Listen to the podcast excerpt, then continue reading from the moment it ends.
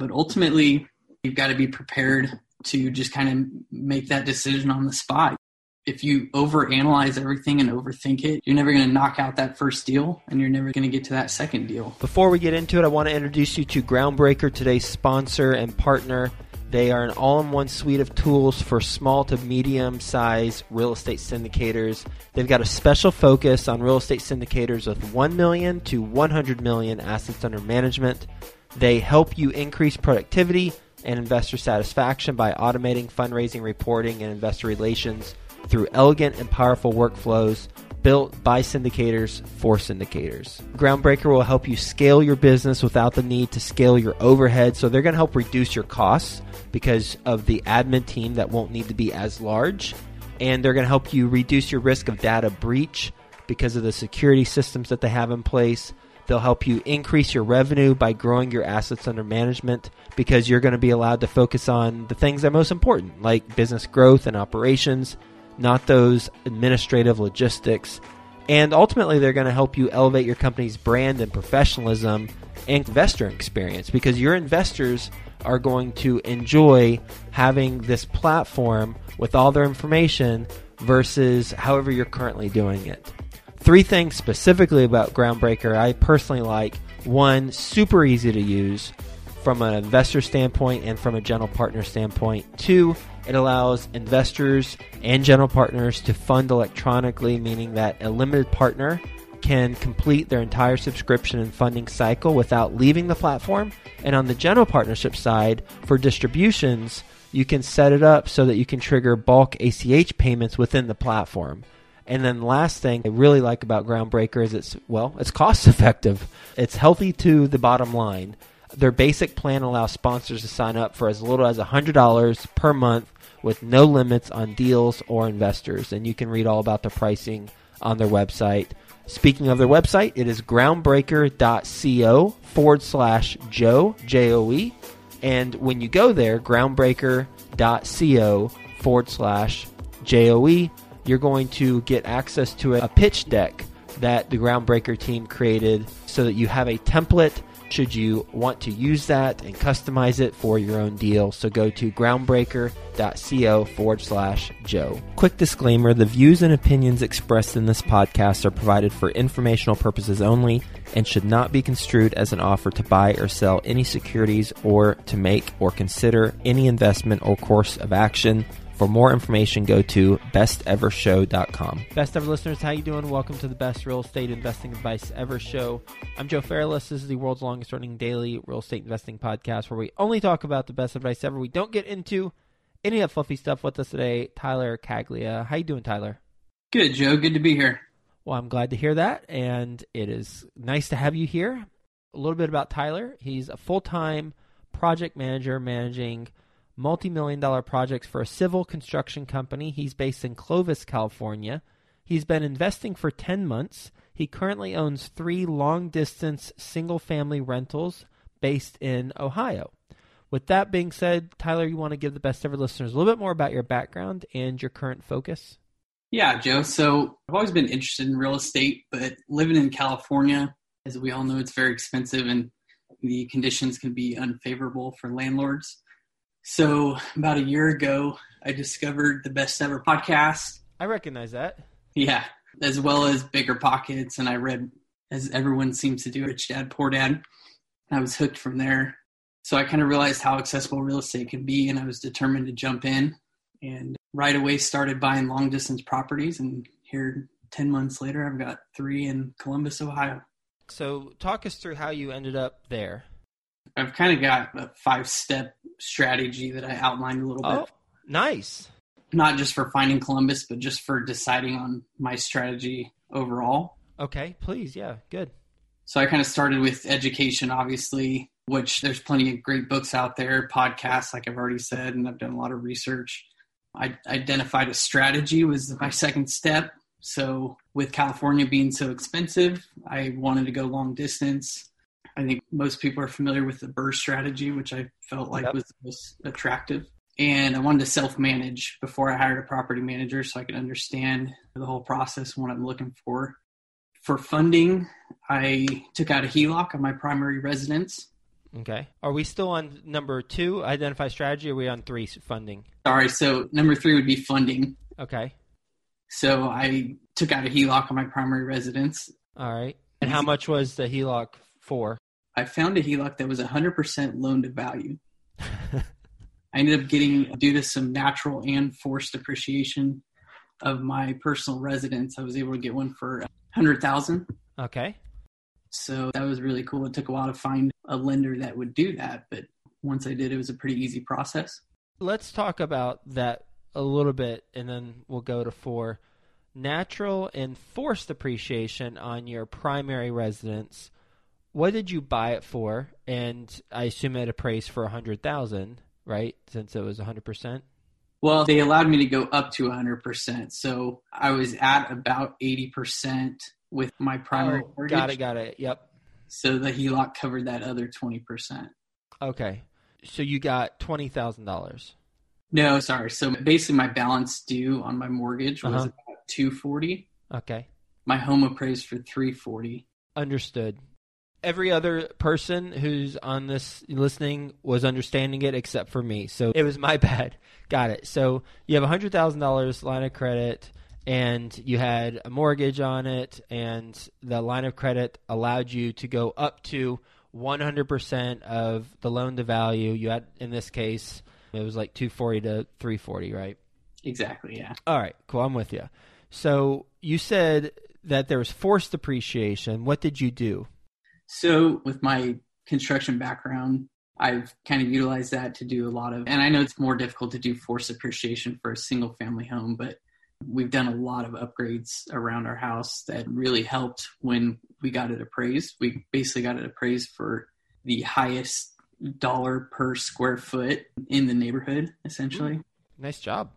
So that's how we forced it. And then with natural, But let's talk specifics. What exactly did you do at that house to force the appreciation? a lot of basics paint updating light fixtures new baseboard that kind of stuff goes a long way we also completely redid the backyard redid the bathrooms i'd say overall we probably put 30 or 40 thousand into it and we got every bit of that back in the appraisal How much did you buy it for?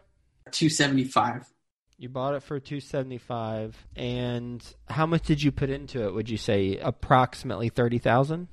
let's say 35 Okay, and I apologize, you just said 30. So 30 to 35. Got it. So you put in about 30 35 and you bought it for 270 what?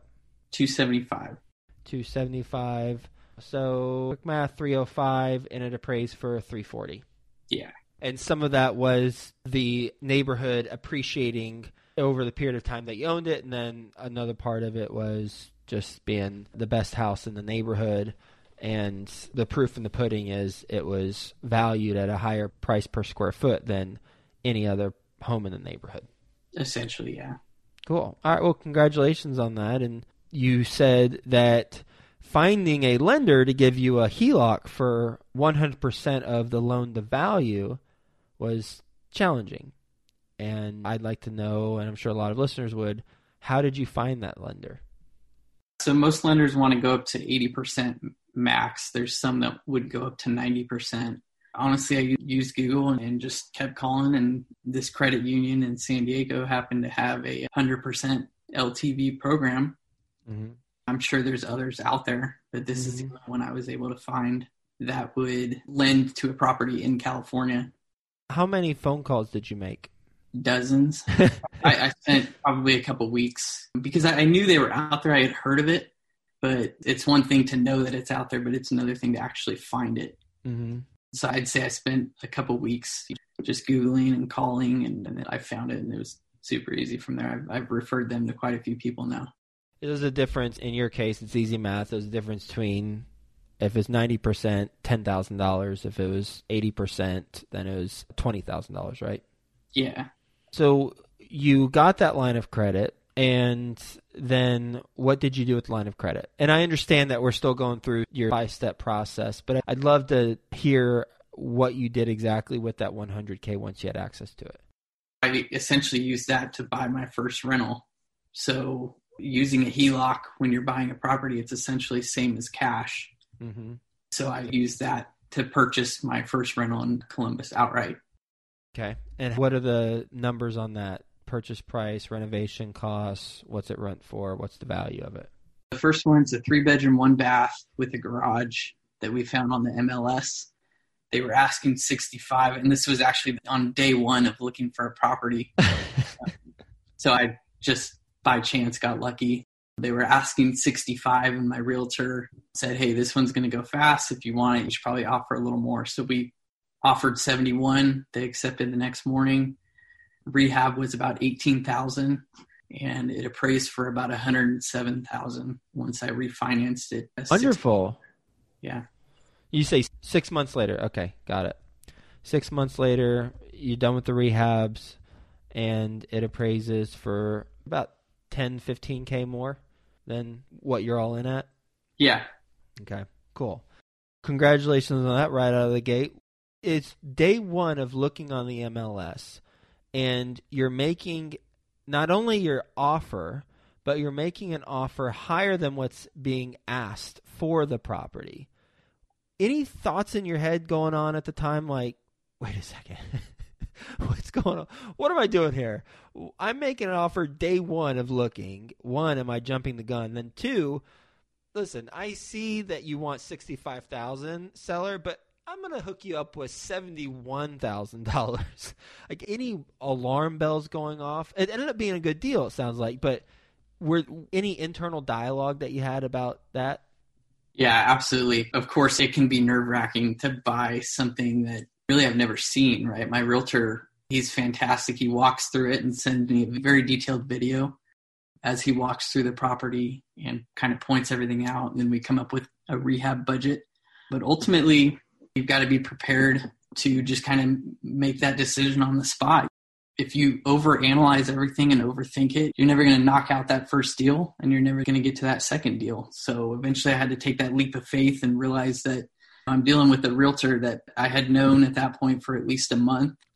He has fantastic reviews on Zillow, Realtor, anywhere you can check. He's got five stars with hundreds of reviews and dozens and dozens of recent sales. So at some point, you've got to realize that somebody with that kind of a reputation is most likely not going to risk that reputation to make a couple thousand bucks on a commission, right? Mm-hmm. And not to say it doesn't happen, but that was kind of my thought process that at some point I have to trust that his advice is solid and my research is solid and just got to take that leap of faith. And I knew the market was hot and I wanted that first deal. And, and at 71, I knew it was still a good deal. Earlier, you said we when you said we were looking at the MLS, was that you and your real estate agent, or was that you and your business partner, significant other? My agent. Your agent. Okay. And are you single? No, I'm married. So, what was the conversation like with your significant other? Hey, I'm going to look at properties today. Oh, I'm going to buy a property. Oh, I'm going to make an offer more than what's being asked for this property and as you know, we're going to use the equity we have built up in this house to purchase it. So it's a crazy process, especially buying it with HELOC or essentially cash. You sign everything over DocuSign essentially. It's not like a typical mortgage where you have a notary. So it's crazy. You're, you're buying a house and you're just doing these electronic signatures, right? It's a crazy process. And she trusted me. I had done a lot of research and she knew that I kind of knew what I was looking at and I'd found the best realtor I could essentially find who owns dozens of his own rental properties. So the rental property is nothing new to him. And eventually she trusted me and I trusted the process and I trusted my agent and we just kind of went for it. Step one, learning. Two, identify strategy. Step three, identifying where or how you're going to fund the property. What's step four? So step four was where I found the market. I've had a lot of new investors reach out to me on bigger pockets, especially saying this is where I can tell they get stuck and they get stuck in analysis paralysis. And in my opinion, a lot of times they overanalyze this part, identifying a market. I've heard people say they identified thousands of markets and this and that. And to me, that's more important the bigger you go. But for a single family home, I think you just need to stick to some of the basics because in reality, that home is surrounded by other property owners and you can do all the research in the world but nobody knows exactly what that neighborhood's going to look like in 20 years. You don't have the kind of control that you would with like an apartment complex right? Mm-hmm. so i tried to stick to the basics. Priority number one was price to rent ratio so i wanted that strong cash flow. So i started just basically networking and doing some basic research to identify where are people talking about the cash flow is? And, and then i would kind of follow up by just looking at some basic data of what are homes selling for and what are they renting for. And then of course overall you want to look for good employment and population data. You obviously don't want it to be dependent on one industry. And so columbus seemed to be strong in that aspect. I wasn't too concerned about long-term appreciation right now. And in the midwest typically you're not going to find that as much so from there, I kind of narrowed it down to five or 10 markets pretty easily. And finally, just kind of picked one and jumped in. I was looking for neighborhoods with low crime, B minus to C ratings. Mm-hmm. And then I wanted to be all in for under a 100,000. Now, one follow up question I should have asked you about that property that you bought with the home equity line of credit. I asked you the numbers. We talked about how much you bought it for, how much you put into it. You bought it for 65 you put in about 18k, what it appraised for afterwards. But what's it rent for? It rents for 1150, and it's a good neighborhood. The renters that I'm getting, they work for banks and solid jobs like that. So it's a cash on cash return plus or minus 28%. After expenses, I'm cash flowing about 350 bucks. Amazing. That is a good cash flow. So how do you think about that with your line of credit because you did buy it all cash? So if you look at, hey, I'm making say three hundred fifty dollars on that amount of out of pocket, your cash on cash return out of from that standpoint is not as strong as if you had leverage. Yeah, so that doesn't take into account that the money came from a HELOC. Mm-hmm. Exactly, but that's a great point. Any plans to refinance that out into a loan and get access to HELOC money again? Well, no, I guess I never explained. So when I refinanced it six months, I then paid off the HELOC. Ah, got it, got it. Got it. Okay, cool. Good. Yeah. So during that six months, I was putting my own cash paying off the HELOC to the point where when I refinanced, essentially my HELOC was whole again. Mm-hmm. So in reality, I did have essentially my own cash in the deal. It ended up being about 12 or 13,000 overall. So at 25, 28% cash on cash, I'm pretty happy with that. I think everyone would be pretty happy with that. Nice work. So, what are the numbers on all three of the properties? We talked about the first one, so we don't have to talk about the first one. Yeah, so what's funny you asked about was it nerve wracking buying more than they were asking? That was actually my best deal. So the second and third are pretty close, but the second one, again, we found it on the MLS they were asking 69.5 and we bought it for 69.5 put about 17,000 into it i'm refinancing it now and it, it should appraise for about 110 and i've got a renter in there for 1125 and again cash flow after expenses it's about 350 a month and the third one and the third one that one's a little trickier. So all three of these are three bedroom, one bath. This one we got from a wholesaler. He was asking 80 we bought it for 77.5.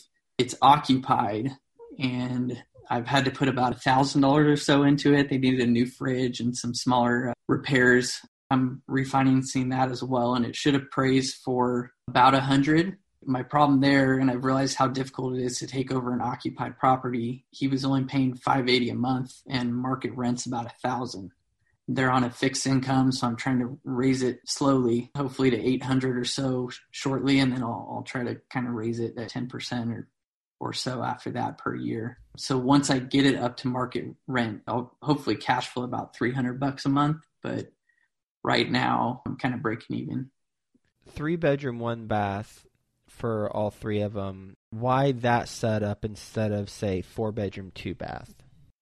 We've put in offers on some four bedroom, two bath, and I think the cash flow would be even better. Just haven't been successful yet. For some reason, in this area in Columbus, there's a substantial amount of three bedroom, one bath homes, which I'm not used to as much. At least it seems like in California, you see a lot of three bedroom, two bath. But yeah, that's just kind of the hot spot right now, what we've been successful with. What's step five of your strategy? Steps one, learn. Two, identify strategy. Three, funding. Four, market. Five. So five, five is finding the team. So find, that's where I found my real estate agent. One of my favorite quotes from David Greene: "Rock stars know rock stars."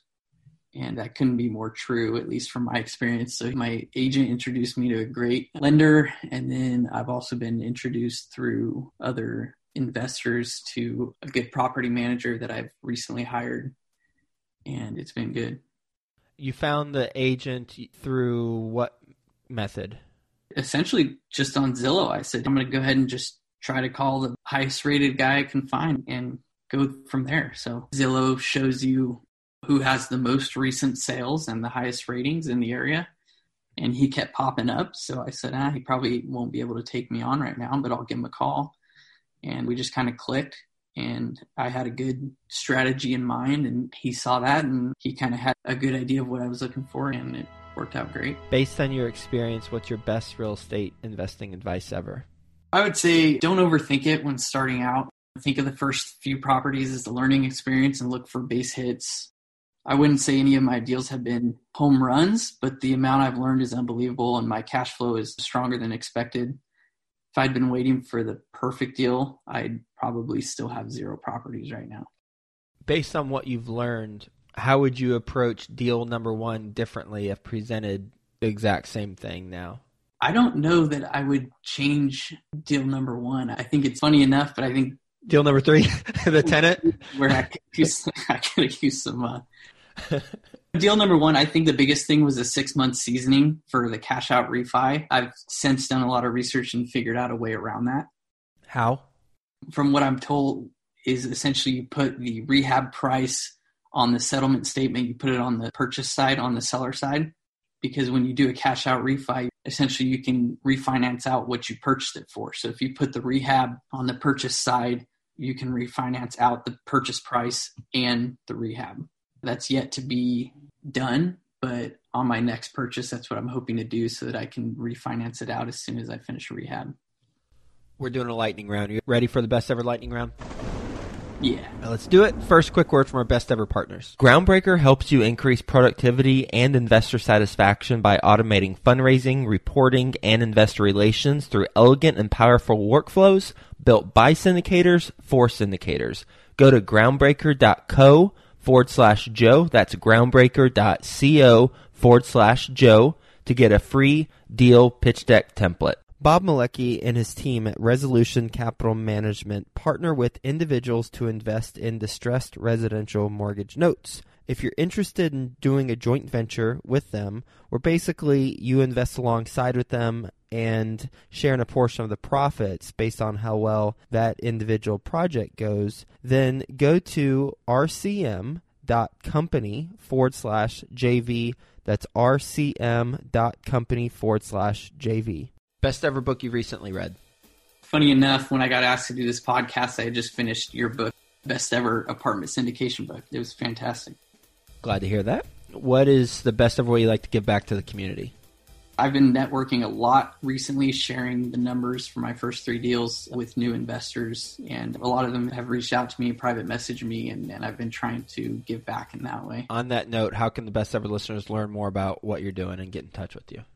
You can find me on LinkedIn, Instagram, or even preferably just email me, tcaglia, R-E-I, at gmail.com. Tyler, thanks so much for being on the show, talking about your five-step process, for how you get started and put idea to actually action. And then the lessons you've learned on each of the three purchases, how you got creative, and quite frankly, just you make it happen with what you want to do from Google searching and continuing to call the credit unions till you find one that is what you're looking for with the line of credit to just taking a very practical approach of hey, I'm going to find the best agent rated on Zillow. I'm going to call him or her, and I'm going to try and work with them. like, makes a lot of sense. It's very practical and logical, but you also have to have persistence, and you clearly show that. So thanks for being on the show. Hope you have the best ever day. Talk to you again soon. Yeah, thanks, Joe. Appreciate it.